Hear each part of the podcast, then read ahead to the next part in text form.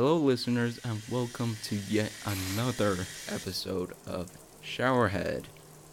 The last episode was a bit heavy, so I wanted to switch things up with something um, not psychology related and not too heavy, but still a personal interest of mine that is dear, dear, dear to my heart. So today we will be talking about the car industry. More specifically, I am going to talk about the surprises and the flops of the car industry of 2021 so far. I don't think many of my listeners like cars as much as I do. So, if you're listening to this episode, I thank you very much because you are about to hear me goofing off and being nerdy about my favorite interest. Maybe not my favorite, but like, okay. You would find this episode a bit boring if you're not interested in cars, and that's totally okay. You don't have to stick for the whole episode. You can click away as you wish. Some of you listening right now would know me very well, so you know that I am super, super interested in cars, and I basically follow Car and Driver like the fucking um what's it called? The the fucking shrine or something.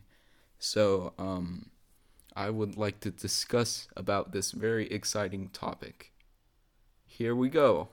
So what I would do when I'm introducing these cars is that I would put them on a scale of 1 to 5 on the surprise o meter or the flop o meter.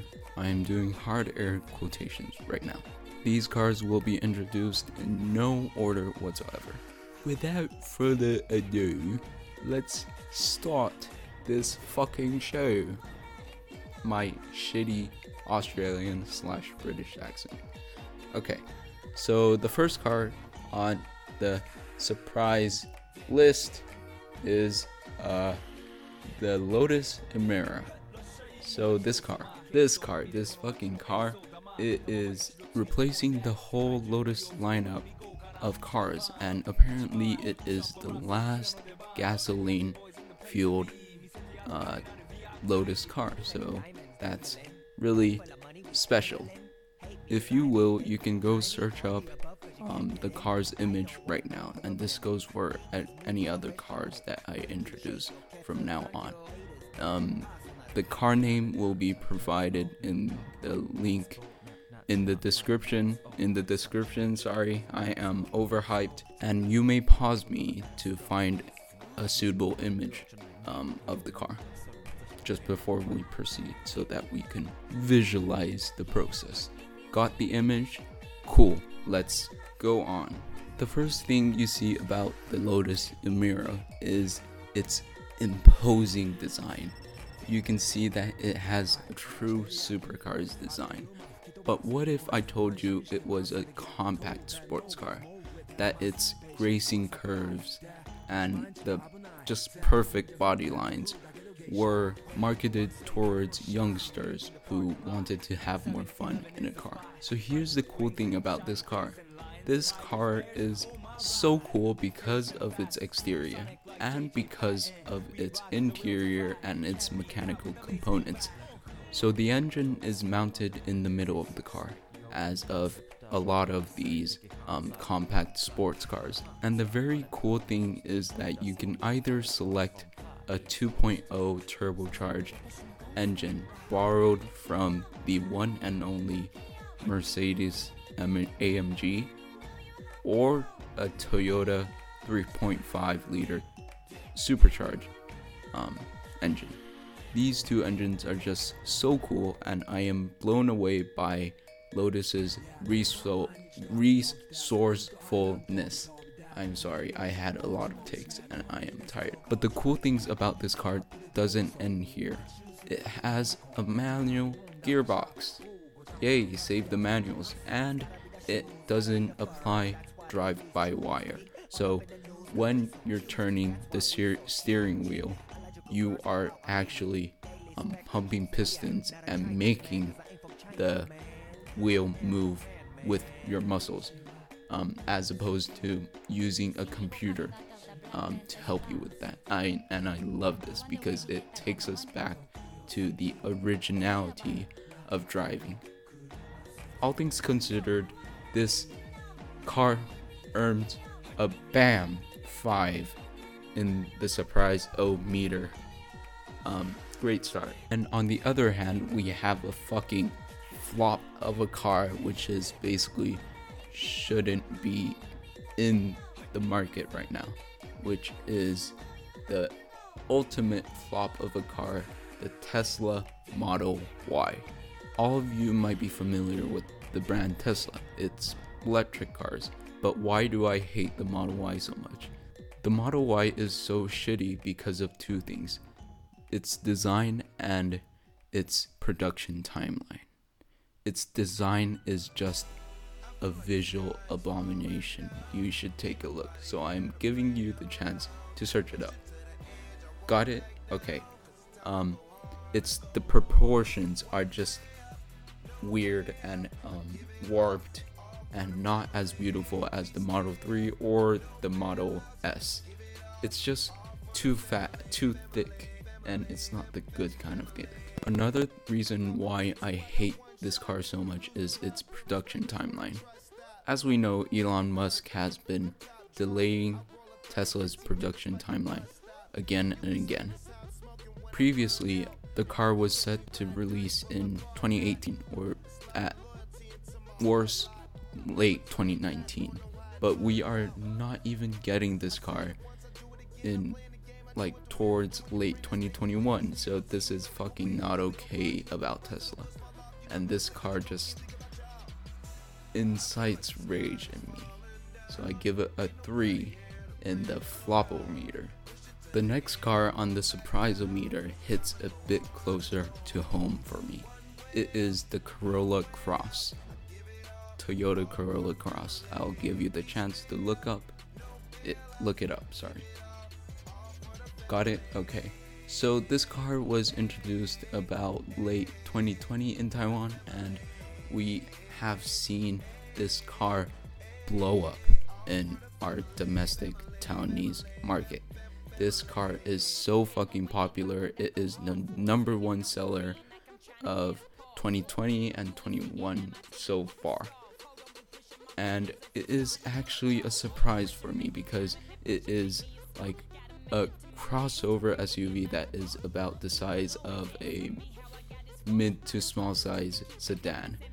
And I am quite surprised surprised about this car because I never anticipated um, the market would need this kind of car so much, and it is just surprising that the Taiwanese market would like certain cars, would prefer certain cars um, over other cars. Uh, it, it is really interesting to see this public interest develop over over time. My family actually owned a Toyota Corolla um, before. It was a long, long time before, and it was the car was in its 80s, but it was the car was great and it run really smooth, ran really really smooth. I am sorry, and I think um, Toyota is just such a um, a brand with such a great reputation amongst Taiwanese buyers, and I love to see that Toyota is being congratulated on that part. And with that said, I am giving this car a 3 in the surprise-o-meter. It is quite surprising, but kind of anticipated by the general public. Moving on to the flopometer, we have the BMW iX3, i4, and iX. Three cars. You can search them up now. As a matter of fact, this flop considers a the whole BMW um, family as an as a whole. Why do I say this? Design, design, design, design. BMW has been not uh, has not been designing great vehicles lately. Would you just look at the visual abomination of the iX? The iX is a perfect car. Basically, literally a blank canvas for BMW to start over and design a beautifully crafted um, mid-size, mid to full-size SUV, which is also an EV. But they fucked it up. What is that kind of design? Like, there are just so many lines and so many large grills, so many black insert pieces. Uh, it's just too visually imposing, and I don't like it. It's very, it's a very confusing uh, design, and it's frankly it doesn't work for us um, younger buyers. I'm not sure if it works for like the older generation, such as my dad, but I just don't like it at all. The iX3 and the i4 suffers from the same situation as well. Design, but this is the opposite. They don't really have any design. They can't you can't really tell a normal 4 series or a normal X3 from an i4 or an iX3. They just don't stand out in the crowd. Um, an electric car in nowadays is pretty is still pretty special, and I would say that if BMW took the extra step and then designed the car to stand out in the crowd more, just some different paint jobs or um, some weird curves, and all that would make the car different and more attractive to me. So for me, I give the BMW brand and a fucking uh, and the the three fucking visual abominations of cars. Uh, this is a hard decision. A four in the fucking flopometer because a four means bad. Okay, um, um, five means bad. One means relatively okay. So yeah, this just goes to show how BMW has been kind of not really trying as hard with their designs, and I am frankly disappointed in them. Moving on to the other side of the spectrum, we have the Surprisometer. Um, it is the Chevrolet Corvette, the new Chevrolet Corvette that was released in 2020. So, this car is such a beautiful car, in my opinion. Search it up. Go search it up. And now how you have searched it up, you would see that it is a cool car. It is a very, very cool car, and quite affordable as well. Um, for for, I guess, um, grandpas in their midlife crisis. Uh, it is priced at a very slightly reasonable um, $60,000, which is not too bad considering um, past Corvettes have um, went uh, for easy 70,000 or even um, greater. But what matters the most for the Chevrolet Corvette is um, its performance. The performance of this car, I had to search this up for a bit because I am not really too familiar with American cars, especially Chevrolet, because I hate Chevrolet. Go Dodge. So this Corvette has a small block 6.2 liter uh, V8, which puts out a healthy number of 495 horsepower and 470 pound-feet of torque.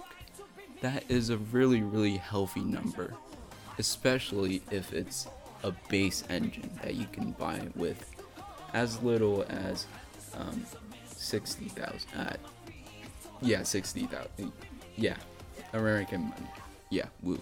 The acceleration of this car is just crazy. It goes from 0 to 60 miles per hour in just 2.9 seconds, and I guarantee that that would put a great big smile on every grandpa's face while they drive it. Overall, this Corvette is just another upgrade of the previous generation. It, it just it's just it lets the Corvette legacy live on and it's just a, such a cool car, and I would have to give it, sorry, a two on the surpriser meter because it is pretty anticipated. It's the surprise factor isn't there. We kind of already anticipate the next generation Corvette would be epic, just like the Mustang, because it's such a traditional car that people tend not to want to fuck it up. So, yeah. Moving on, we have the flop car, which is the Volkswagen Golf, the new Golf. This car would spark outrage because people generally like this car. But I don't like it. I don't fucking like it at all. The main problem with this car is its design. I would give you the chance to look it up now. Got it? Yeah. It certainly is not the best looking design, but it is ruined by the headlights and the taillights. It's just fucking weird and it doesn't really scream Golf to me.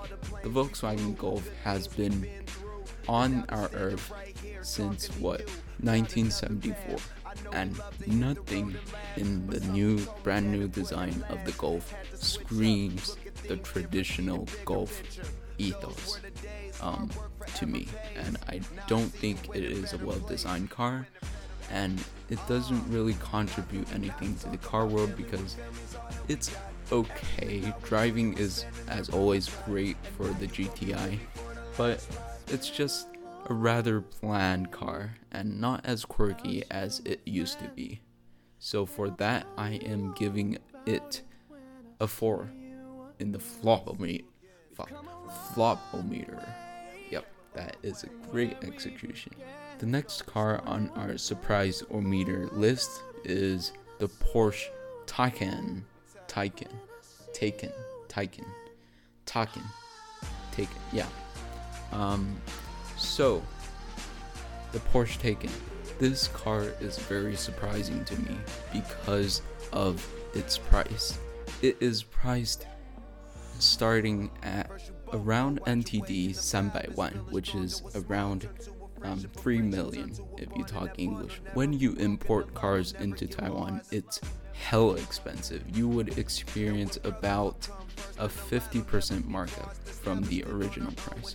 So when we get a Taycan, an EV that has almost zero markup from the original Germany market, I was hella surprised. To give you some context, the Porsche Taycan is um, marketed to be around the same level of a Tesla, but with Porsche touches. So, better interior design, better brand image, better quality, and slightly faster than the Tesla. It's basically the rich person's Tesla. But to see that the Porsche Taycan has the same starting price as the Tesla Model S, it is crazy because, as you all know, Porsches are fucking exp- expensive, and there is no way that a Tesla would be at the same price of a Taycan. I don't know what has gone wrong in a Porsche dealership's mind, but this car is definitely a steal for all of the Taiwanese people out there. This car is at such a good value and it would increase in price after two or three years. And because of this, I would like to give it a 4 on my surprise meter because it is such a well executed car, but at such a, at rather a low ra- rather a low price. Well, this is the end of my flopometer and surprisometer list of new cars in 2021. I hope you enjoyed this episode and learned a teeny bit about cars, even though I used quite um, specialized um, language amongst the episode, so you probably didn't really understand much. but nevertheless, I hope you enjoyed my stuttering, my um, fucking mixed up mind, and my very many grammar mistakes, as I'm pretty sure you would love to point out. Um, these cars are quite cool and quite shitty. And I love the car industry because of these cars. Because the car industry introduces me to some surprises and some flops. I am tired. So I would end the episode right now. Thank you for listening. And don't forget to su- subscribe on uh, Showerhead on Spotify, please. I need more subscribers. Maybe not. I don't care. And as anticipated, the blooper slash gag reel coming up right now. Um, so the engine that